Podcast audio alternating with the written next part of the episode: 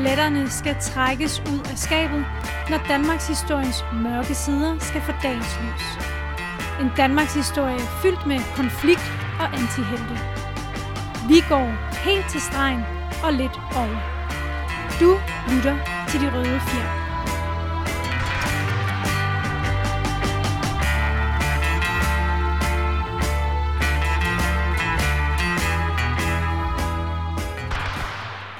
Lytter til De Røde Fjer med mig, Kalle Kylmand, og over for mig, som så vanligvis, der sidder vores allesammens Andreas Nørgaard. Velkommen tilbage, Andreas. Mange tak, Kalle. Og øh, jeg skal lige love for, at der er noget at komme tilbage til, Andreas. Øh, fordi jeg, jeg ved ikke, om du har set øh, tallene. Jo, Eller det, det, det, det, det, det, det hedder et lille spørgsmål, fordi jeg har lige, jeg har lige vist dig tallene. Men hvad, hvad siger hvis tallene? det, hvis det er de tal, du refererer til, jo, så har jeg set ja, tallene. ja, ja. Men hvad siger tallene så, Andreas? De siger, at, øh, at vi har fået mange flere lyttere, der er kommet med her ombord på de røde fjer. Ja, det må man sige. Ja. ja det er med efter hvor, øh, mit lille gæsteoptræden der, så øh, er vi jo faktisk kommet op og ramme øh, ja, over 10.000 Mm-hmm. downloads om, øh, på de sidste 30 dage. Mm. Mhm. Øh, og det er jo ja, helt kanon. Øh, og vi er jo så også faktisk oprykket op i, øh, i top 10 på, hvad hedder det, ja, historie podcastlisten, som så kun, altså for Apple Podcasts, så nu bliver det lidt teknisk. Men det, jeg prøver at sige, sådan helt basalt set, det er, at det går faktisk skide godt, ikke? Mhm. Og det går faktisk fremad. Ja. Øhm, og faktisk, apropos hele det, Andreas, det der med, at nu går det jo godt og sådan nogle ting, så øh, har jeg lidt her i løbet af den sidste uges tid øh, faktisk tænkt lidt over omkring øh, fremtiden. Øh, og hvad skal der ske her på øh, De Røde Fjer? Og så er det også i meget i forhold til, øh, ja, nu beder vi jo øh, om frivillige beløb øh, ind på det, der hedder tier.dk, hvor man kan støtte os med et valgfrit beløb. Øh, og vores hele, hele det egentlig spørgsmål, hvor at, øh, jeg ved ikke, jeg synes måske, vi siger det lidt, øh, lidt hurtigt, øh, og det er måske også, måske vi siger det på en lidt forkert måde en gang imellem. Mm. Øh, fordi at øh, måske kan man få, gå, godt få lidt indtrykket af, at øh, hvis man giver penge til os, jamen, så er det et spørgsmål ligesom om øh, øh, velgørenhed. Ikke? Almisser. Og alle misser ja, eller man skal have ondt af os. Øh, men det synes jeg øh, på ingen måde, man skal have. Øh, og jeg vil også hellere argumentere for, hvorfor man skal give penge til os. Øh, fordi det handler jo egentlig basalt set om, at det er jo ikke fordi mig og Andreas er i gang med at lukke eller slukke. Hverken i den her episode, eller om to episoder, eller om to måneder for den sags skyld. Men når vi kigger på de røde fjer, øh, på den lange bane, hvis det her skal fortsætte i lang tid, jamen så, øh, jamen så vil det jo også kræve, at der er nogen, der støtter op om det. Fordi altså, jeg har masser af idéer. Altså, jeg har masser, jeg har faktisk materiale til flere år. Men spørgsmålet er jo så, Andreas, om folk vil betale for det, mm. om folk har lyst til at understøtte det. Øhm, og bare for at sige nogle af de ting, jeg havde tænkt på, om det kunne lade sig gøre, altså ting, vi kunne gå i gang med, ja, jeg skulle lyst til at sige, ja, faktisk i 2022, ikke? Det er for eksempel øh, øh, en serie, jeg havde tænkt, øh, skulle handle faktisk om de røde fjer. Det serien er opkaldt efter, eller den røde fjer, faktisk Frederik den 6. og det, der hedder Englandskrigene, tabet af den danske flåde, tabet af Norge, og så videre, så videre. Jeg har også tænkt på en serie, der skulle selvfølgelig handle om øh, Jakob Estrup, Danmark diktator i slutningen af 1800-tallet. Jeg har også idé til en serie, øh, der skulle, jeg havde lidt har døbt øh, Amatørerne, som øh, skulle handle om øh, SOE, altså de der britiske faldskabsagenter, eller dansk-britiske faldskabsagenter, øh, under besættelsen i Danmark, fordi de var, ja, de, de var både Uduelige. udulige, og det er også en vanvittig morsomt, hvor udulige de er. Så det havde jeg tænkt om at lave, øh, kunne lave en, sjovt at lave en serie om. Også for at lave noget andet, så tænkte jeg også på at lave en, øh, en militærhistorisk serie om, øh, om treårskrigen, øh, den der foregår fra 1848 til 1850. Og til sidst øh, er der også øh, nogle andre projekter, som mig og Andreas, vi øh, ja, har sådan set snakket om off mic. Det kunne være fedt at lave. I år. Øh, ja, ja, i år, ja. Mm. Øh, som er sådan nogle, vi, vi har lidt døbt det, øh, anti-jubileumer, øh, fordi at det er jo 300-året for ja, dansk kolonisering af Grønland. Og under lyt mig, så har Socialdemokratiet også jubilæum. 150 års jubilæum til oktober. Øh, og der synes jeg ikke, at øh, de røde fjer kunne øh, med god samvittighed overlade det jubilæum alene til Mette F. og alle hendes kompagnoner. øh, så jeg tænker, at vi se, helt sikkert kunne, øh, kunne finde noget, der lige kunne skabe lidt bitter sm- smag i munden for alle involverede i sådan nogle jubilæumer. Når de sidder og får ka- kaffen lidt galt i halsen. Ja, lige præcis. Men det er også klart nok, at, at hvis vi skal, hvis jeg skal øh, sætte mig ned og begynde at ja, læse faktisk alle de bøger, det kræves, og lave den research, der skal ligesom til at sætte sådan nogle serier op i lang fremtid, jamen så betyder det jo også, at jeg skal ligesom vide, at, at det her det er noget, folk har lyst til. At, at de gerne vil have det, fordi at, øh, ellers må jeg jo finde noget andet at bruge min tid til. Min tid på, selvom jeg må indrømme, altså jeg føler mig jo bedst tilpas her på podcasten sammen med jer. Øh, men nu, nu er det jo desværre sådan, at øh, vores, øh, vores, vær- vores liv, vores verden er drevet rundt af penge. Og på den måde kan man så også sige, at de penge, der ligesom kommer ind jo, det er jo, klart, indi- det er jo en klar indikator for os, at det er et rygstød til mig og Andreas' projekt her på De Røde Fjer. Og det, og det fortæller os jo helt konkret, at I sådan set gerne vil have mere af det, vi laver. Øh, og jeg vil også sådan argumentere for, at det er jo ikke fordi, at der findes, jo, der findes jo masser af andre danske historiepodcast, og rigtig mange af dem er også sådan set ganske udmærket. Øh, og det er jo ikke fordi, de røde fjer på nogen måde kan konkurrere, når det gælder øh, for eksempel fancy lydproduktion og øh, sværslag i baggrunden eller sådan noget. Det, Sponsor, sponsorer. Ja, ja, ja, det er jo ikke ligefrem, det er jo ikke der, der vores, øh, vores styrke er.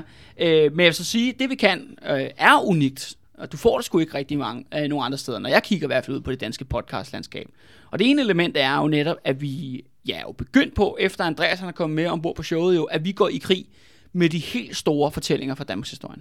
Så som Grevens Fejde, som vi er i gang med lige nu. Øh, og det der med, at vi tør godt tage fat i de her lange historier og de her seriøse emner. Så det er ikke bare en enkeltstående episode, hvor vi gokker lidt rundt, eller gakker lidt rundt, øh, om det, altså diverse historieemner. Fordi det synes jeg også er lidt, bliver lidt for let. Øh, og det er også noget at gøre med, at jeg tager øh, jer seriøst. Mm. Jeg tager historie seriøst. Øhm, Ja, ja, at I fortjener at få øh, dybdegående Ja. historisk indsigt i, i Danmarks historiens øh, øh, hvad kan man sige, finesser. Ja, og, øh, ja og, og, min fornemmelse, og min fornemmelse er, at, at det vil folk gerne høre. De vil gerne høre om Valdemar Atterdag og Grevens Fejde og Englandskrigene osv. osv. Altså de er netop ikke, du ved, de der specifikke, hvad skal vi kalde de små sjove hjørner af Danmarks historien. Dem er jeg sikker på, at dem skal vi sgu også nå. Men nej, de helt store øh, fortællinger, de helt store slag og, ja, og personer og sådan nogle ting. Og det kan jeg se virkelig, at det, den historie vil jeg også gerne fortælle. Jeg vil i hvert fald gerne fortælle min fortolkning af det. Og prøve på at, ligesom, at gøre det justice igennem de her øh, serier. Men det er klart, at du ved, hvis vi laver en øh, gakket episode om Christian 4, jamen så kan det også blive lidt tyndt, ikke? I stedet for, at man skal sætte sig ned og lave 19 episoder om Grevens Fejde. Som er en, øh, ja, øh, udover det selvfølgelig er morsomt, så er det jo også en brutal, brutal affære, ikke? Øhm, men jeg synes, det aller, aller vigtigste element, hvorfor man skal støtte os på de røde, røde fjer, og det vi virkelig bringer til bordet, som er unikt, altså næsten vil jeg sige, med undtagelse af, ja, gry over på øh, kvindekendt historie, det er det her, det er jo anti-establishment historie. Det vi snakkede om før, øh, men jeg vil godt lige understrege det igen, også fordi, at det kan man, altså som historiker kan det være meget sådan, det tager jeg nærmest for givet, at det er sådan, men jeg ved godt, der er rigtig mange af jer, som ikke arbejder med historie, eller ikke har nogen kontakt øh, til det som, som sådan. Øh, I måske, ja, I kan bare godt lide måske at, at lytte til os, eller, eller læse en historiebog i ny og, næ, og, det, og, og fred med det. Det er slet ikke det, der handler spørgsmålet om.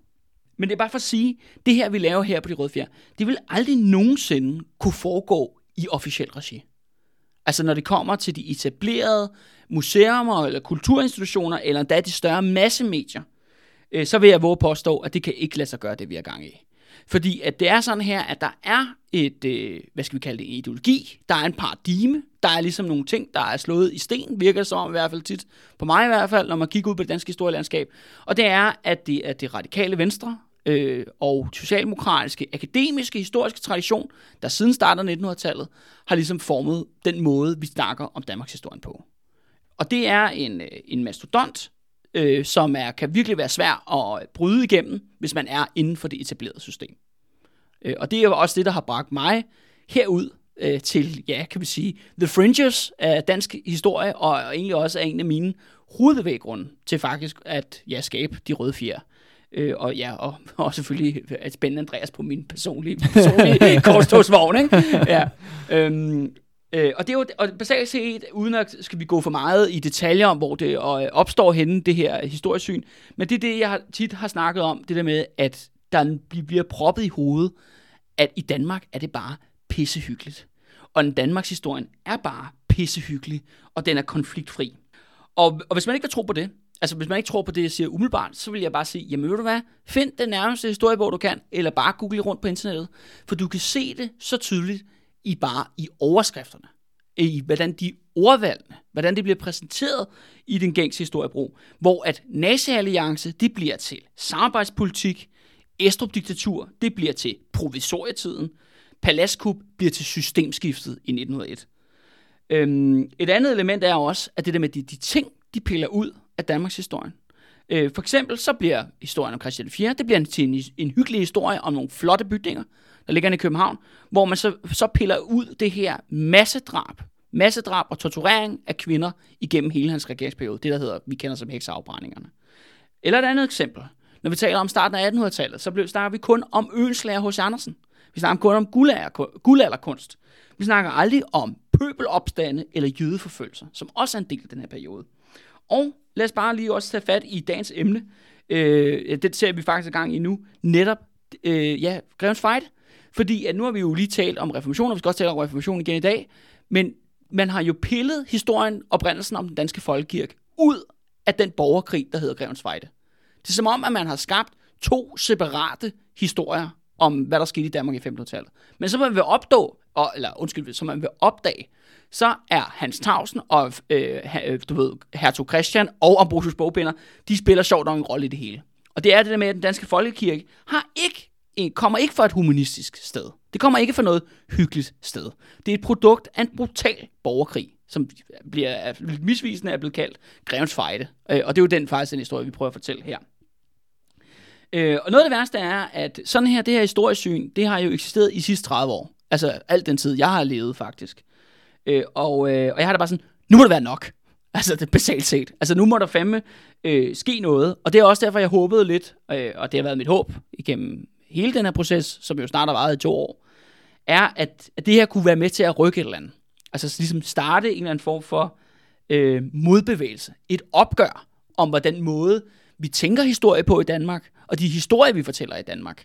Øh, hvor vi ligesom andre lande har travlt med at gøre deres historie større eller bedre, end den er.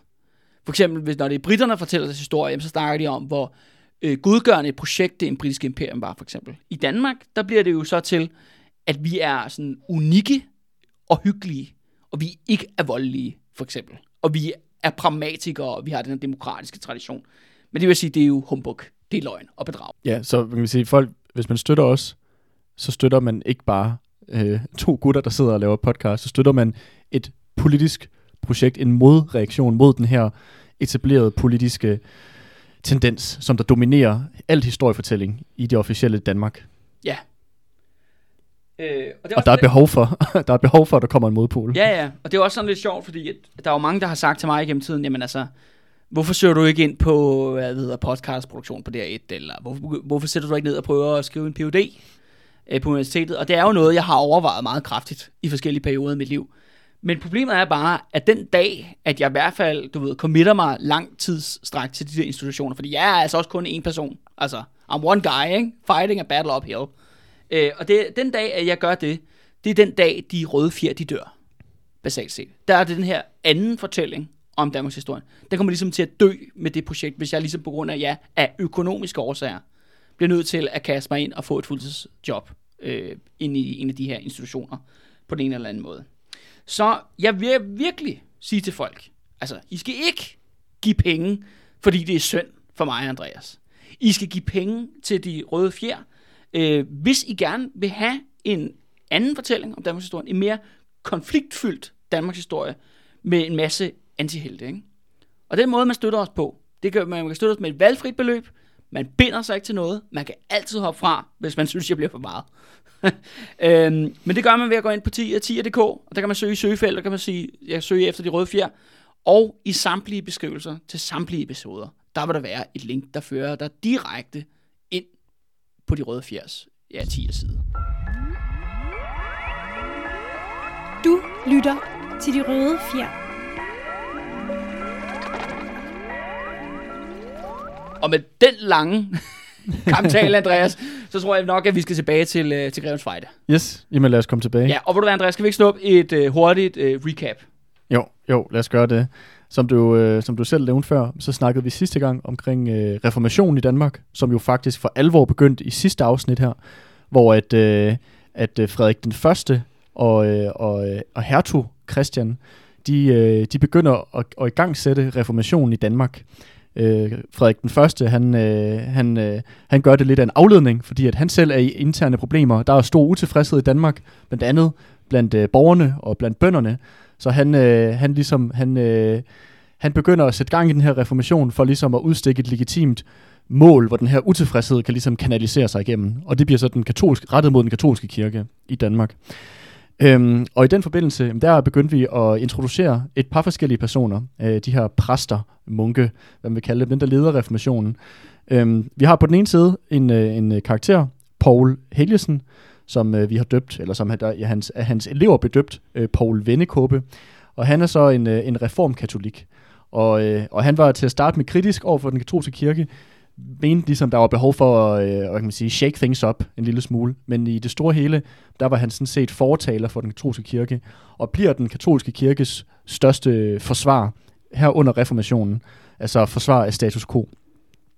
Så havde vi en anden karakter, vi bragte i spil, øh, Hans Tausen, som øh, af hans øh, nemesis, Paul, øh, Paul Vennekåbe, blev døbt hans øh, luderkal. Yes. og, øh, og På baggrund af hans øh, åbenlyse liderlighed, ikke? Fuldstændig. Ja. Og, øh, og hans, øh, hans luderkal, som vi, som vi bliver ved med at kalde ham her, han, øh, han er protestant, og er sådan set den præst, som der ja, øh, står i spidsen af reformationen her i Danmark. Øh, blandt andet øh, så er det ham, der leder reformationen i Viborg, som bliver et vigtigt øh, protestantisk center i Danmark. Og, øh, og hans luder, luderkal, luderkal han, er, han er sådan en midtersøgende protestant. Altså, øh, han er, øh, han er øh, Frederik den Førstes øh, mand. Altså, han, Ja, han er professionel religiøs ballademager, ikke? Jeg tror, Jo, det er jo. meget sådan en god betegnelse. Ja, og, det, og, det, og den, hvad kan man sige, den udlægning af protestantisme, som han, han prædiker, er en, som der i sidste ende tjener kongemagtens interesser. ja. Øhm, og så har vi en anden karakter, vi bragte i, i spil, en der hedder øh, Peder Lauritsen, og han er lidt en anden støbning. det må at man sige. Han var en, øh, også en øh, protestantisk præst, men han var det i Malmø, og, øh, og jeg tror, du kaldte ham øh, himmelskommunist, Ja, øh, som er jo en, øh, de her, som der gerne, udover at de gerne vil reformere øh, kirken, så vil de også gerne reformere samfundet, så det faktisk bliver i ja, de, de fattige og undertryktes øh, interesser, som samfundet bliver lagt. Altså de retter også et slag mod den ulighed, der er i det her feudal samfund på det her tidspunkt. Så det, der man kan sige, der skal reformationen, kampen øh, for, et, et, for at skabe et bedre samfund, skal ikke bare foregå inde i kirken, den skal ud altså af kirkens øh, fire vægge og ud i resten af samfundet. Øhm, ja, så havde vi øh, også Ambrosius Bogbinder, som jo er ham her borgeren i København, som var gode venner med Christian den anden, der stadig render rundt nede øh, syd for grænsen. Men øh, Ambrosius Bogbinder, han er blevet en borgmester i København, og, øh, og ham sluttede vi jo med i sidste afsnit, at han var på vej med 300 mænd med økser øh, mod den her, det her kirkemøde, øh, hvis Ja. ja. ikke jeg tager fejl. ja. Men, øh, men før vi, vi, øh, vi, vi, sige, før vi, vi, vi starter, hvor vi sluttede Ja, sidst, med det her ja, stormøde, Med det her kirkemøde. stormøde, ja. så havde jeg havde lige noget, som jeg gerne ville nævne i forhold til øh, Frederik, den, Frederik den Første. Ja. Fordi at, øh, Og det skal jo lige siges, at Andreas er, er jo tættere på de øh, højere magter, ikke? så han har også er øh, han får noget mere mikrofontid, når det kommer til det her. ja, Værsgo, øh, Andreas. Hvad så? Hvad havde jo, du? Ja, men det var, ja, men det var, ja, men som, øh, jeg har jo, før, øh, før jeg mødte Kalle for mange år siden, der, ja. øh, der læste jeg religionsvidenskab et par år på Aarhus Universitet. Ja. Øh, og i den forbindelse havde vi også lidt omkring reformation og det ene og Ja. det andet der. Så, øh, så det, det, det er alt det er min øh, fejlslagende tid øh, inden for på studiet på religionsvidenskab, der, der endelig viser sig, det Shout kunne, out til Aarhus Universitet. som endelig viser at komme til gavn. ja. Men øh, vi, vi snakkede både i forbindelse med Valdemar Atterdag, og så Ja. med den her serie om de her håndfæstninger, som Ja. kongerne de lavede. Og, øh, og der, øh, Kalle, jeg ved ikke om du hurtigt vil lige sige, hvad en håndfæstning er. Ja, men altså på, på sin vis er jo en håndfæsteperiode, det er både en form for forfatning, men det er nok en lidt mere en eller anden form for kontrakt. Mm-hmm. Som, øh, En samfundskontrakt. Ja, ja, som ka- kongen indgår faktisk med rigsrådet. Øh, hvor der bliver, som, øh, ja, der bliver skrevet, hvad kongens øh, pligter og rettigheder er, og hvordan øh, øh, hvad adlen og de andre stænder i samfundet, altså bønderne og borgerne osv., osv. og kirken, øh, hvad de ligesom skylder ham af skat, og skal de komme, hvis han øh, kræver krig og sådan nogle ting. Mm-hmm. Og de her håndfæstninger har ligesom spillet den rolle, at der kan være svage konger, som får rigtig dårlige håndfæstninger, og så kan der være stærke konger, som får nogle rigtig gode håndfæstninger. Og hvis vi bare sådan skal lige drage lidt paralleller til nogle af de ting, vi har talt om før. Øh, hvis du kan huske helt tilbage i starten af Valdemar Atterdag, at øh, Valdemar Atterdags far, Christoffer den anden, Han fik en elendig han håndfæstning. fik en elendig håndfæstning. Ja. Øh, fordi han jo netop var enormt presset, altså militært og økonomisk, og holstenerne, de havde sådan set et fast greb om halsen på ham. Øh, og den håndfæstning, han fik, der kunne han basalt set ikke gøre noget. Mm. Altså han, kunne ikke, han havde nærmest ingen rettigheder som konge, og det er jo også det der med, jamen som konge er man jo også på sin vis øh, staten. Man skal i hvert fald agere som staten uden, i udenrigspolitik og øh, militært, internt osv. osv. Og han kunne ikke rigtig gøre noget, uden at, ligesom at fuck over med sin håndfæstning. Mm-hmm. Det interessante er, hvis vi så springer op til Valdemar Atterdag, at han jo startede uden en håndfæstning. Mm-hmm. Øh, men han havde så det der konstante problem, øh, som tiden gik med, at der var en gruppe af jyske øh, Adelige. Ja, ja, adelige, som blev ved med at gøre oprør øh, mod ham og støt, slutte sig til hans øh, fjender i form af øh, norsk-svenske Magnus den øh, Smukke. den smukke, ja, det- undskyld, han ikke den gode, men den smukke, øh, og, øh, og så de her holstener her. Mm-hmm. Og kompromiset blev ligesom, at der blev sat det her rigsråd op, hvor at adelen, eller ledende adelsfamilier, de fik ligesom en plads, øh, og det øh, interessante er, at nogen var ligesom selvskrevet på baggrund af deres status og deres formue, andre blev simpelthen udpeget af kongen. Øh, så kongen kunne også have mulighed ligesom at sætte sine egne venner ind, men mm. problemet var lidt, at at det så man ofte, at når de der venner ligesom kom i rigsrådet, jamen, så vendte de sig ret hurtigt og sluttede sig til de andre adelsfolk Ja, ja, i rigsrådet. Øh, og det var en, sådan en konstant konflikt, man havde. Øh, og så var det jo så også, at Valdemar Atterdag fik en håndfæstning. Og det førte jo faktisk til, at de her jyske oprør, de stoppede. Mm. Øhm, og ikke fordi, at det var en dårlig håndfæstning, eller en dårlig setup, han havde, men det var... Øh, men det var Nødvendig ligesom, indrømmelse. Ja, ja, det var ligesom, om der kom nogle klare regler. Mm. Øh, og det var åbenbart noget af det, der kunne i hvert fald var en eller anden form for håndsrækning ja. Til det her Men, oprørsopposition. men jeg synes måske, det er en meget god måde at sige det på. Det er, at du faststiller nogle spilleregler, så Ja. at sige. Og det er lidt det, som da Frederik den første her, da han kommer til, Ja. der øh, laver han, indgår han jo også en håndfæstning. Og øh, på det her tidspunkt, hvor han kommer til, der er Christian den anden, han er jo lige blevet en, øh, Ja, han er sig, han, jo. er, han er taget eksil, ja. Ja. Men han ligger altså lige nede syd for grænsen, og er en trussel mod Frederik den første, som også er en svag konge, der står meget usikkert. Så øh, han indgår en håndfæstning, hvor at til gengæld for økonomisk støtte fra den katolske kirke, jamen så, øh, så lover han, at han vil simpelthen forfølge protestanter og protestantismen og, og den katolske kirkes kritikere, øh, dem der kritiserer dem i Danmark internt. Øhm, til gengæld for, får han så økonomisk støtte, så han kan købe nogle lejesoldater og andet, ja. så, Ja. han, så han kan beskytte sig Som han mod jo en- så har fri mulighed for. Vi havde jo det her Sørens Fejde. Ja, Øh, internt faktisk oprør, bunde eller borgerkrig i Danmark. Ja. Så der var sgu, de der penge, de var da well spent Ja, i hvert ja, fald. præcis. ikke? Ja. Så man kan sige, at han er ligesom, han øh, er frygt for en, en potentiel invasion fra Christian den anden, så baserer han sig faktisk på den katolske kirke, allierer sig med den katolske kirke for at få penge, så han kan, han kan sikre sig selv og hans, hans politiske overlevelse. Men, øh, Men ved du, Andreas, lige inden du går videre, det var faktisk, en, nu selv bringer du selv det her håndfæstningsspørgsmål op, og det er bare lige for at sige i forhold til Christian anden jo, som jo faktisk også, det er ikke noget, vi har snakket om på serien, men han underskrev selvfølgelig også en håndfæstning, da han blev kongen, mm, øh, som faktisk var værd. Det var ikke, det var ikke specielt, øh, hvad hedder den, var hverken specielt hård eller specielt svag, det var sådan meget sådan, det var den samme, stort set den samme håndfæstning, hans egen far, øh, hans sortsyn har haft. Men det interessante med Christian var så, at han skid højt og helle ved den håndfæstning. mm-hmm. Han smed den nærmest ud af vinduet, og øh, en række af de ting, vi har talt om i løbet af serien, som ligesom skete, er jo klare brud på håndfæstningen. Der var blandt andet det her med, at han bare øh, lod øh, Torben Okse blive øh, dømt af de her bønder, hvis du kan huske det. Ja, ja. Fordi ja. det var et direkte brud på håndfæstningen, fordi det stod blandt andet i håndfæstningen, at adelige kan kun dømme adelige. Til gengæld kan adelige så dømme alle andre. Ja. Fedt for dem, ikke? Ja, men, ja. Øh, men altså, forstår mig, og det var, og det var en af de der indikatorer på, at Christian ikke respekterede spillereglerne, Mm. som jo også var med til ligesom at ja, starte det her oprør mod Ja. ham, ikke? Ja, og man kan sige, at Frederik kan gøre det samme. Han respekterer heller ikke de spilleregler, som den håndfæstning, han egentlig har indgået Ja, til selvom han jo egentlig er det, der hedder en usurper, ikke? Ja, ja. Han har jo egentlig taget tronen for en, der er den retmæssige konge. Ja. Og han er jo egentlig ikke hovedlinjen Nej, af nej. det danske, eller Oldenborg-slægten. Nej, nej. Øh, han er jo en sidelinje, fordi han er jo er lillebror Mm-hmm. til hans sortsyn, ikke? Ja. Men også det her med, at vi ser, at, øh, at han jo bryder hans løfte til den katolske kirke. Han, i stedet for at man sige, beskytte dem mod kritik og mod protestanterne, Ja. så, lægger, Så lukker han jo hans studerkal ind i han, han, hønsehuset, han, han lukker dem, øh, og han, øh, og han beskytter jo også øh, hans, hans luderkal, så øh, giver ham det der kongelige dekret, så han Ja. kan prædike frit. Øh, så på den måde kan man sige, at, øh, at Frederik der, han vender også 180 grader, og fra ligesom at basere sig på kirken, eller den katolske kirke til at starte med, så bliver han faktisk, øh, underminerer han den aktivt, øh, hvilket jeg også synes er, er ret interessant egentlig, hvordan at han også øh, bryder den her håndfæstning, som han egentlig har indgået. Ja. Og det er også det med, som vi snakker om i sidste episode jo, som jeg prøvede ligesom at, jeg kan nærmest ikke understrege, hvor unikt det er. Og også derfor, at Grevens Fejde-perioden er så ja, fascinerende. Det er jo det der med, at Danmark faktisk har to religioner fra 1526. At det der med, at han ligesom accepterer både den katolske tro øh, og den protestantiske tro ved siden af hinanden. Så Danmark er faktisk ja, to religioner, hvilket mm. er jo ikke engang tilfæ- tilfældet i dag. Nej, nej. Øhm, men ja, det er jo, men det er ret, jeg- tror lidt også, sådan, fordi han jo var, altså, han, det er jo det der, Frederik øh, er en lidt mærkelig karakter af konger i Danmarks historie, du ved. Han kan hverken placeres i de af de værste, fordi de værste var sindssyge, og det var, han, og det var han tydeligvis ikke.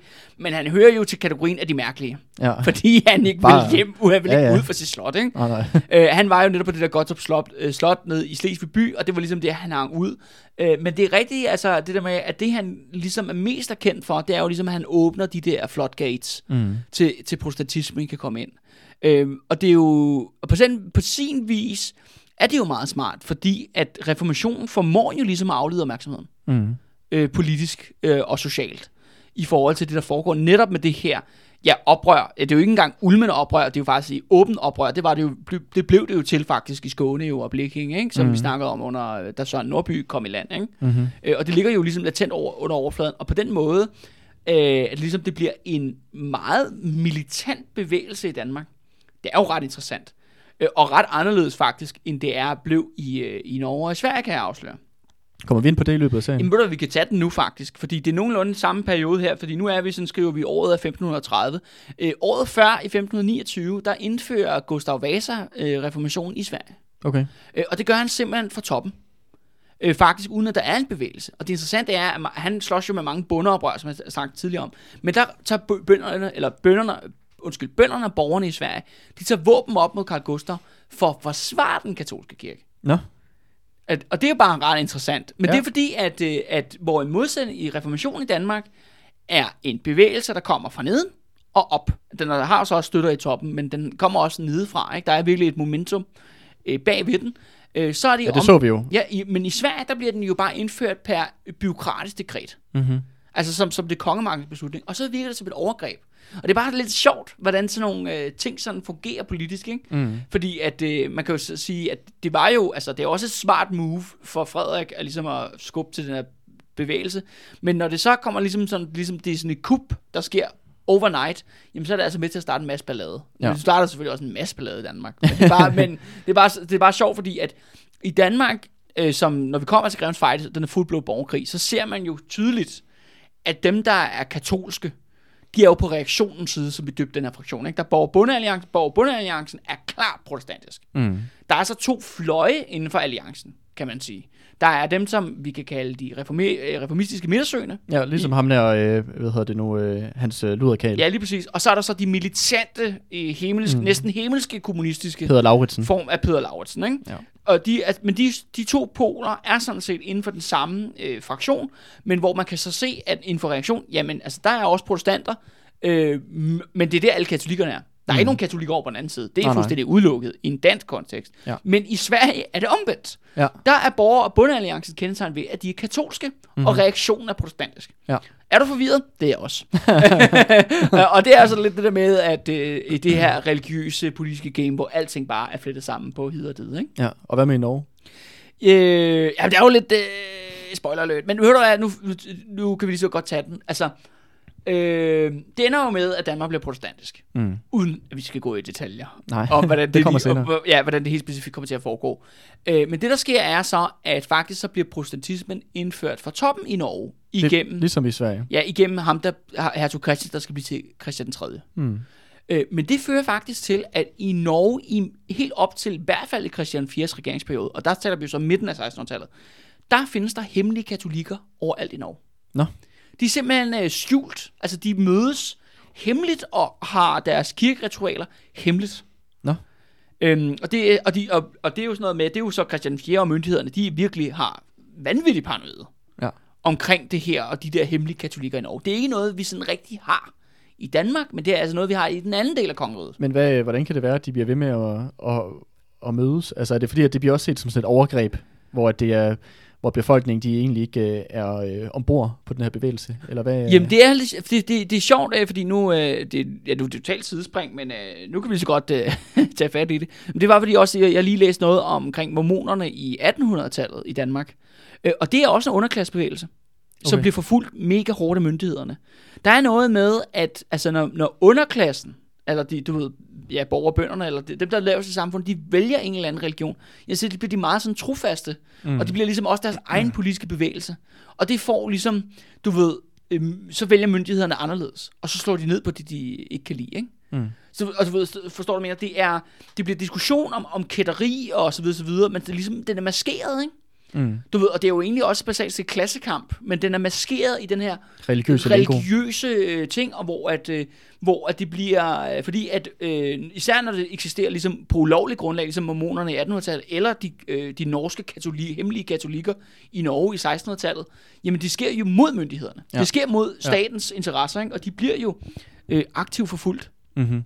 i den proces. Ikke? En hver idiot kan være alvorlig. Men det kræver talent og begavelse at være morsom. Men, øh, men nu har vi vist også, nu har vi, det var lidt et sidespring. Ja, det må man sige. Ja, men øh, lad os skynde os at komme back on track. Back on track, ja. Så, tilbage til øh, herredagen i 1530. Ja, I København. Ja, og det her, altså det er jo, der er jo lagt op til det helt store møde, Andreas. Og det er som sagt, det så sagde jeg sidste gang jo, at alle kommer. Altså du ved, altså øh, Paul Vennekåb, han bor der selvfølgelig i forvejen, men Peter Larsen, han kommer fra Malmø, øh, ja, Hans Tausen kommer også, Hans Luderkaler er selvfølgelig der også. Der kommer også alle de her øh, folk, øh, præster ude fra Jylland og så videre, og de kommer alle sammen til København. Og det er jo sådan her, at en herredag, det, det skal begynde om sommeren, og ligesom alle venter bare på, at Frederik skal komme og ligesom åbne, fordi det, ligesom, det er jo ham, der er kongen, så han skal ligesom åbne herdagen, og også, han har også lovet, at han vil komme. For gang skyld, og sådan, de venter på, at Frederik han ligesom kommer og starter ballet.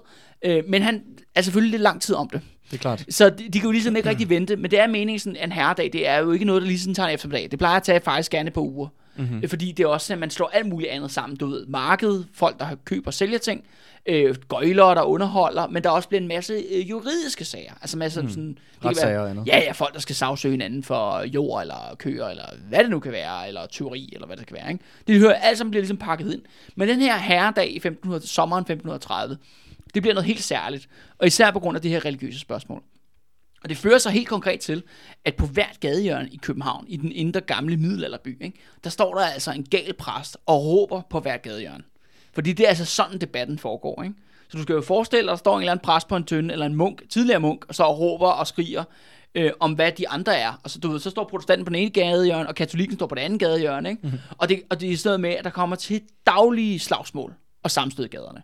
Og det er altså for eksempel Paul Vindkåb, han kan ikke bevæge sig ude på gaden, uden han har bevæbnede vagter fra byrådet med. Mm-hmm. Øh, det skal jo så også siges jo, at en virkelig øh, en Og, person... he- og hele København, næsten hele København var faktisk faldet til protestanterne. Ja, der er kun én kirke, der er tilbage.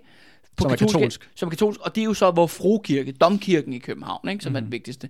Der er jo så øh, biskoppen af Roskilde, han er selvfølgelig katolik. Han hedder Joachim øh, Rønnow, tror jeg nok det udtales, Rønnow. Øh, han, er, øh, han er en af de her helt klassiske eksempler øh, på sådan, øh, du ved, pengegrisk biskop, ikke? Som mest er der for penge og ikke så meget for religionen. Øh, og han har været virkelig, han er til at bestikke, så det siger bare to. Og derfor har været meget linjen faktisk over for de her protestanter. Men han bliver simpelthen nødt til at sætte foden ned i forhold til det her spørgsmål på Frokirke, og det, han ligesom sætter rigtig mange vagter ind i København, fordi han er også biskop over København, så han har den rettighed mm-hmm. at, ligesom at beskytte sine interesser og sine folk, hvilket siger blandt andet Paul Vennekåb i den her kontekst. Ja. Og her kommer jo ligesom det andet spørgsmål, og det er jo noget, der er, mens det her foregår, så er netop situationen eskaleret over i Malmø. Mm-hmm. Fordi der har vi jo netop Peter Laursen sammen med ham med Jørgen Kok, altså borgmesteren i Malmø. De har simpelthen jo overtaget alle kirkens ejendom derovre. Øh, og det har blandt andet ført til, at klosteret i Malmø, de er blevet lavet om til et offentligt hospital. Ja. Og øh, fattigforsorgen, altså tager sig simpelthen af tiggere og sådan ting. Men så, du ved, det er simpelthen blevet lagt under by, øh, bystyret. Øh, og det er jo et kæmpe slag på øh, kirkens ejendom og prestige. Og, men det bliver endnu Ja, mere... og, og, og, og munkene blev jo faktisk tæsket ud af byen. Tæsk ud af byen, ja. ja. Men det er endnu værre i København, fordi, og det er jo det andet aspekt jo. Man skal huske på, at her i 1530, der ejer den katolske kirke i København ejer omkring 30 procent af alle legemål. Mm-hmm. Altså folk, der bor til leje eller grunden, altså hvor der Deres landlord af kirken. de, ja, ja, de er jo Blackstone. Ja.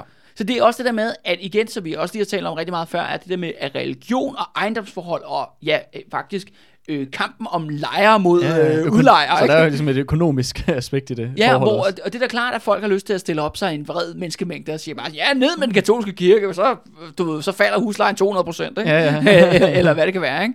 Altså nu er det jo kendt, øh, altså det er jo ikke kun, vi har et problem i København, men alle ved jo, at Københavns øh, lejepriser er fuldstændig absurd, ikke? Ja, ja. Prøv at, prøv at forestille dig, Andreas, med et enkelt øh, lille smule dose, altså du kan jo smadre byen på en ikke-voldelig måde, øh, og på den måde garantere, at din husleje falder øh, 150 procent. Mm. Det kunne ja. godt være, at der var mange, der vil overveje det, Ja, overveje det skridt. Jeg vil overveje det. ja, ja, lige præcis. Ikke? Og, og ligesom at tage det stød, selvom kan man sige, at biskopens øh, soldater, de er jo sådan set til stede. Mm. Øhm, og der kommer til de her de daglige sammenstød. Øh, men hvor kan man sige, at øh, øh, selvom katolikkerne, de er i klart undertal. Altså vi taler om den her gruppe af akademikere inde på Københavns Universitet rundt omkring Paul Vennekåbe, og selvfølgelig de her munke, som er blandt på øh, ja, Gråbrødreklosteret ved Gråbrødre Torsdag, på sjovt nok hedder i dag, eller over Fru Kirke, hvor der også er, er, er munke installeret osv. osv. Men de har jo ligesom de her soldater, og de har jo ligesom biskop, ham der Joachim, i ryggen ligesom til at forsvare dem. Og, og det har protestanterne ikke. Så vi lige har talt om, jo, Frederik den første, han støtter jo op om dem, men det er jo ikke fordi, han sætter, øh, hvad hedder det, hermagten ind på protestanternes side. Men det er der en anden person, der gør noget ved, rent militant.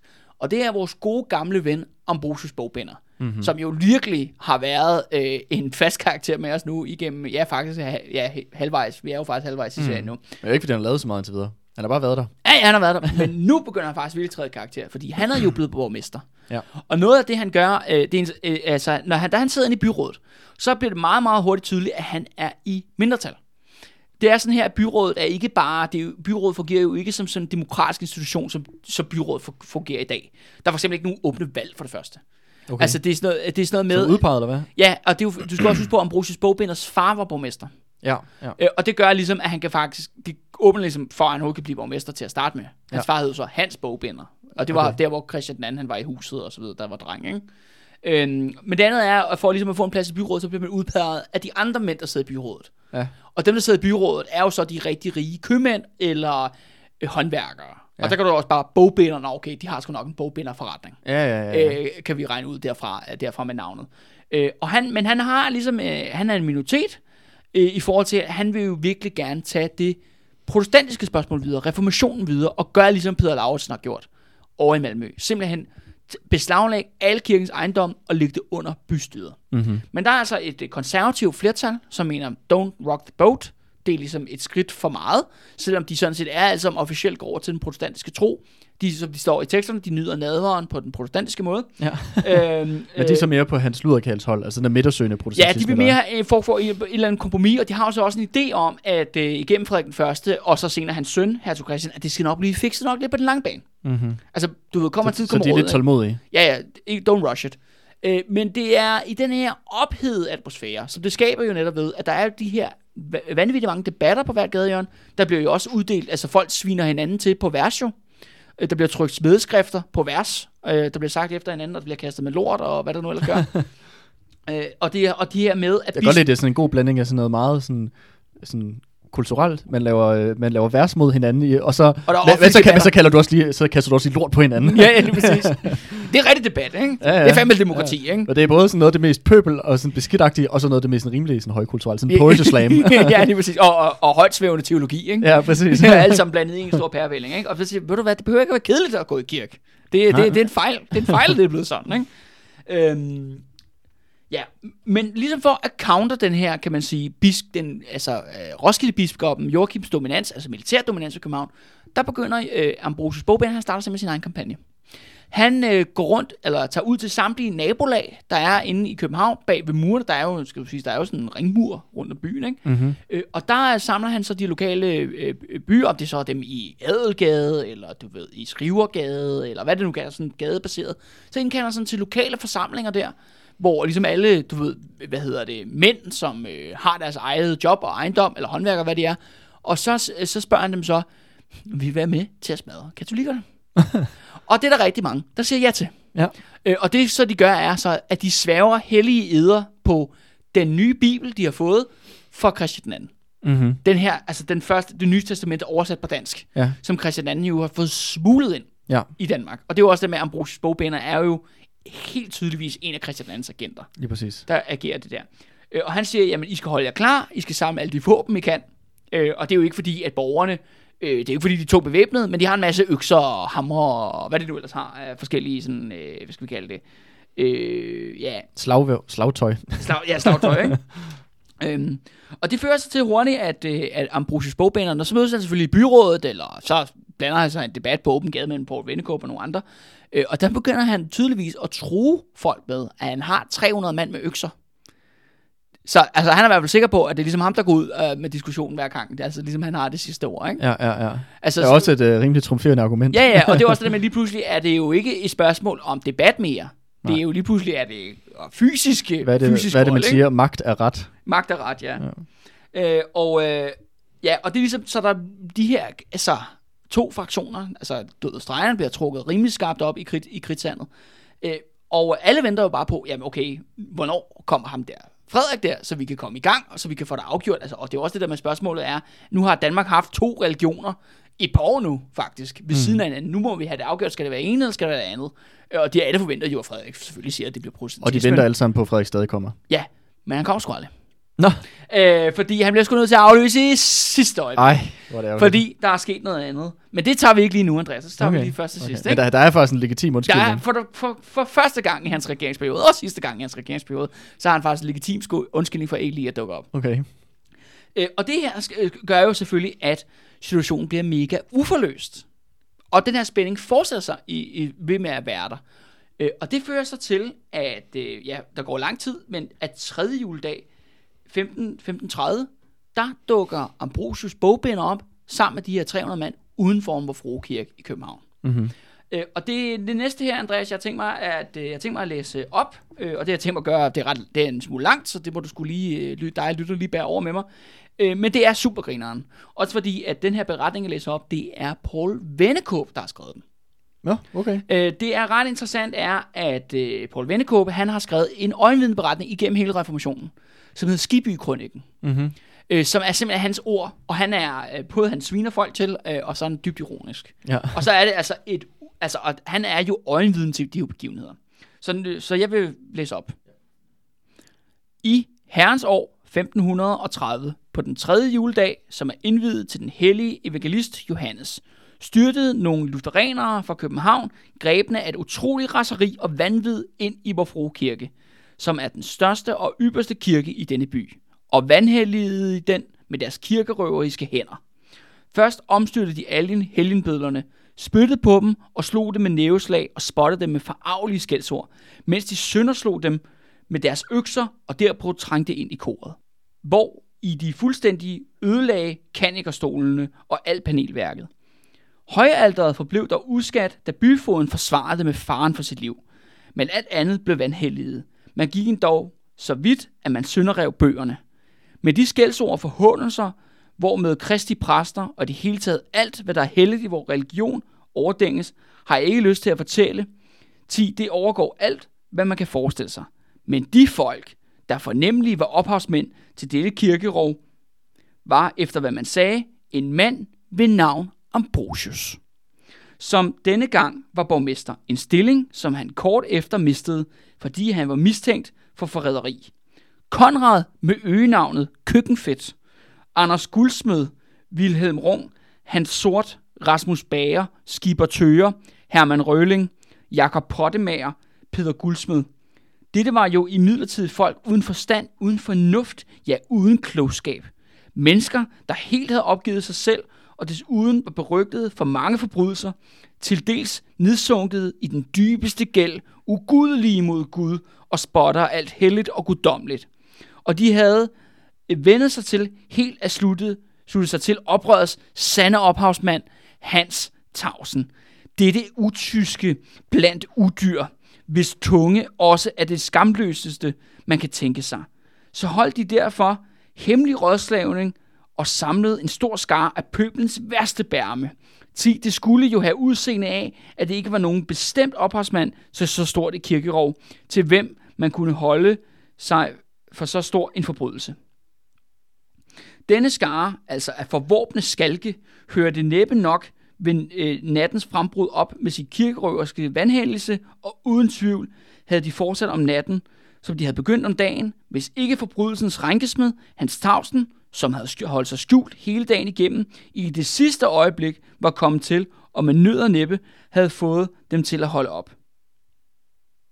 Således viste det sig ved klare kendskærninger, at det er lettere at ophisse afsindige mennesker, end at holde dem i ave, når de ophisses. Yes. Det var hans øjenvidende beretning. Yep, det var direkte fra, øh, fra hestens mund. Øh, god gamle Paul Vennekåbe. Og der, øh, der, hvad kan man sige, der blev nævnt uh, Ambrosius jo også. Ja. Ambrosius bogbinder, som en af de skyldige, der ledede det. Ja, og ikke mindst, det øh, hvad skal jeg sige, vores gode ven, øh, Konrad Køkkenfedt. Øh, med, med, med, Med det fede navn. ja, ja, med, med, med mere, ikke? Øhm, ja, og, det- og det, det der basalt set sker, det han egentlig siger der i kilden, det er jo, at netop de her folk, de vælter ind i vor frue, altså på sådan efter, om eftermiddagen der. Vandaliserer den. Ja, og, og det de gør jo så, er, at de, alle de her helgenskrin, og hvad der nu ellers er langs væggene i den her kirke, for det er jo en katolsk kirke selvfølgelig, de river de, øh, smadrer det med deres økser, simpelthen hakker de der gamle træfigurer og øh, kors i stykker, hiver det ud på gaden, sætter ild til det, og det er også det der med, at de hiver fat så i bønnebøgerne, og begynder at rive dem også i stykker, og smadrer dem, og smadrer inventaret, altså bænke, borer, hvad det nu mm. kan være. Øh, det, det så dog, dog siger, at højalteret, som er jo så det store alter, der er allerbærest i kirken, mm. det kommer simpelthen byvagten og, og beskytter.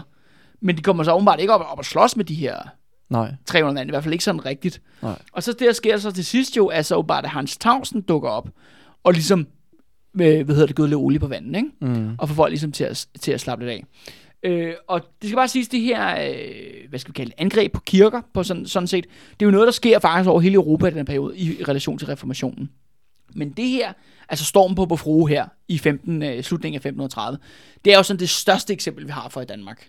Øh, og det er, øh, altså, det kan være svært at underdrive, hvad det her betydning er. Fordi det er jo ikke bare et herværk på en kirke som sådan. Det de gør jo er, at de bryder med al dansk religion, der er foregået siden år 965. Mm. Der har Harald Blåtand, han officielt i hvert fald, mm. kristet danskerne. Mm. Det er et brud med, øh, når Konrad Køkkenfedt og Ambrosius Bogbinder gør det der. De skider jo på alt, hvad deres forfædre nogensinde har troet på. Mm. Men det er, jo også, det er jo også et angreb på selve hjertet af institutionen. Hvis, Ja. Altså den her, hvis du jo Vor Frues ki- kirke, det er jo den vigtigste kirke i den vigtigste by Ja. i Danmark. Altså, det er jo også, øh, det er jo magt, det er jo, den, det er jo katolicismens centrum Ja. på mange punkter. Altså, så det her er jo- også, øh, det er jo en krigserklæring. Ja, fuldstændig, ikke? Øh, og, og det er jo også, de går simpelthen ind og ja, overtager kirken, og det fører faktisk til, at selvfølgelig så bliver vagterne sat ind, altså Roskilde biskop, øh, biskopens vagter kommer ind, og så bliver kirken simpelthen lukket. Der er ikke nogen, der kan afholde messer derinde. Så nu har vi sådan en situation, hvor at, øh, du ved, munkene har lukket sig inde, de kommer ikke ud mere, øh, og så øh, resten af alle kirkerne, de er overtaget af af protestanterne. Øh, og det er jo ligesom, hvis man ligesom skal prøve at give en eller anden form for pendant til det her, Andreas. Jeg ved sgu ikke rigtig, hvad danskerne tror på mere, men øh, det svarer jo lidt til, at hvis du gik ned og begyndte at bare at tæve på øh, pædagoger og læger, eller et eller andet, du ved, hvad, jeg ved ikke, hvad symbol på velfærdsstaten er, eller forstår du, mener? Ja, ja. Det, det, det er noget, der er deroppe, ikke? Mm. Det er noget, der er så stærkt, at hvis du skal sætte dig ind i det, jamen så du skal tænke på et eller andet, som er jeg ved ikke hvad, jeg, abstrakt, jeg ved sgu ikke, hvad der er heldigt for dig, Sønderjysk kagebord, eller whatever, ikke? Det, men det er noget, du skal slå en økse igennem, Ja. som du betragter som om, okay, det her, det er, det er ligesom Eller, fundamentet. eller i hvert fald, det er det, som ens... ja, det- familie- Ja, tradition, Ja, præcis. kultur, religion, whatever, ikke? Jo, jo. Det ja. kommer så ud af, ikke? Og det er den næste beskrivelse, nu er vi ikke så religiøse. Altså, jeg, jeg, jeg, vil, jeg vil sige næsten, at noget, som der jo nærmest er sådan religiøs tilbedelse i Danmark, det er jo sådan noget som for eksempel, du ved, Folketinget. Og, øh, og sådan noget... Øh, Ja, men det er jo mere, jeg tror, det er måske mere den abstrakte demo, de, idé om demokratiet, præcis, end det er præcis. demokratiets egentlig sådan helt konkret. Ja, ja, det tror men jeg jo, også, jo, i. jo det, det svarer til at stå og brænde stemmesedler. Ja. Øh, jeg ved ikke, hvad der mere sådan kunne være mere sådan, at det er ude i den der symbolik, ikke? Det er bare for at prøve ligesom at sige, hvor voldsomt det her egentlig er. Mm. Fordi selvfølgelig, øh, nu kan man så sige, den voldelige menneskemængde her, den øh, smadrer så øh, kirken på en rigtig voldelig måde, men det er jo ikke noget, hvor at munkene bliver massakreret. Nej, Øh, det er bare det er ejendom, der bliver til. det er ejendomsdestruktion ja. på massiv skala. Det er det, der foregår i det helligste, i den helligste kirke, i den vigtigste by i hele kongeriget. Ikke? Ja. Øh, og, og det er jo også det der med, at det er jo folk, øh, som er født katolikker, Mm. og som er opdraget katolsk. Mm. Altså, det er jo også Ambrosius Bogbinder og Konrad Køkkenfeldt, det er jo ikke nogen vorharer. Altså, de har trods alt været med i vores historie ret længe nu. Mm. Altså, det, ja, det, vi ved Og ikke, været hvor- katolikker indtil for ganske nylig. Ja, jamen det er også det med, altså, fordi at øh, Ambrosius Bogbinder må jo så være på alder med, med Christian II, så han er et sted i slutningen af 30'erne på det Ja. tidspunkt. Ja. Så det er bare for at sige, at det er altså ikke... Det da ikke bare det er, ikke- drengestreger. Nej, nej, det er ikke ungdomsbøller det her, vel? nej, nej. Øh, det, er, øh, det er folk, der fu- fuldstændig ved, hvad de gør, ikke? Mm. Og, og det de gør, er jo, at de skriver jo Danmarks historie. Intet mindre øh, kan det siges på den måde at gå ind og, og fjerne, øh, angribe religion åbenlyst, og det er jo faktisk aldrig nogensinde sket siden. At, at, øh, At, den, at kirken har, mod, har fået sådan en... Øh, et slag, jamen ja. du ved, forstår mig, man kan da godt tale om, at kirken i dag er i krise, men den lider mere den stille død jo. Ja, ja, det er også... Der, Det her, det er jo ikke den stille død. Nej, nej. Det er, det kommer køkkenfedt, der sparker døren op og siger, og rydder bordet, ikke? Ja, ja, ja. Og, det, og det er jo lidt noget andet, ikke? Det skulle, øh, ja, det er fandme religion, Andreas, ikke? Ja, ja. Men det er også, ja, men som du siger, det er også en helt anden form for øh, ja, modangreb, end man har set tidligere. Ellers så skulle det være sådan noget som med, med videnskabens og den her sådan rationelle tankegang, ateismens fra, fremskridt i Danmark. Men det er jo ikke, fordi vi har set sådan en... Jamen, det er vel ikke blevet, op, altså, Nej, jo blevet det- ophævet det- til doktrin, jo. nej, altså. præcis. Og det er jo ikke, fordi at kirken er blevet adskilt fra, fra staten, for eksempel. Fordi det vil jo være sådan... Det, det med den franske revolution, for eksempel. Der ser du lige præcis, at kirken får et kæmpe, hvad kan man sige, øh, smæk over, over nallerne. Ja, ja. Øh, men det er jo så af, af hvad kan man sige, at, den, at borgerskabet i form af ateistiske idéer og andet, hvor, et, øh, hvor, stat, hvor kirke jo bliver lukket, og præster bliver øh, forvist og andet. Men det, er jo, Ja. men det er jo noget helt andet, det, som der, der, er det er jo aldrig sket i Danmark. Altså, der er aldrig kommet det her opgør med kirken på den måde, senere hen i nyere tid. Jo, Nej, nej, nej, nej. Og det er også igen, så nu snakker vi også lidt tidligere, hvad der, om, hvad der skete i Norge og i Sverige og sådan nogle ting. Men det er også det der med, at det er en bevægelse blandt borgerne, ikke? og den har jo massiv opbakning. Det er jo ikke kun i København, vi har set det. Vi så det også i Viborg, ikke? Mm. som var det første sted i Danmark, hvor vi så det. Og så har vi også set det meget markant også i Malmø, ikke? Ja. Altså, hvor det der har fået endnu mere radikalt udtryk, i hvert fald i ord i hvert fald. Mm-hmm. Øh, og jo, og, de, og det er jo også faktisk de basale samme scener, har jo allerede foregået i Malmø bare året før, Ja. hvor man omstyrte kirke. Men vi har bare ikke, Paul Vennekåb var bare ikke med i Malmø, så vi har ligesom kun hans beretning for, hvad der skete i, i Vor Frue Kirke. Ja. Og så er det selvfølgelig sådan, Andreas, i denne kontekst, så tænker alle, hvor fanden bliver Frederik den første dag? Fordi at det der med, at han har indkaldt til møde, øh, alle venter på ham, han dukker ikke op. Hvad fanden sker der? Og, og det, må, at den der måde, at den her ting er bare få lov til at køre, mens folk har været ophidset og forsamlet i København, og blive ved med at debattere videre på det her religiøse, politiske emne, øh, har jo ikke ligefrem øh, formidlet situationen. Det er jo det, der egentlig har gjort setup'et til, at hvor, hvor Frue Kirke overhovedet kunne blive stormet til at starte med. Men og selvfølgelig kan man sige, både i sommeren øh, 1530, altså rygterne er jo gået helt vildt om, hvorfor han ikke kommet, og hvor, hvad laver han. Øh, men du ved, Andreas Frederik havde faktisk en rigtig god grund til ikke at komme for en gang skyld. Og det var ikke bare noget om, han ikke rigtig gerne ville ud for det gang skyld. Fordi at det, der var netop var sket, var, at det folk faktisk havde ventet på nu i otte år, det var faktisk var ved at ske.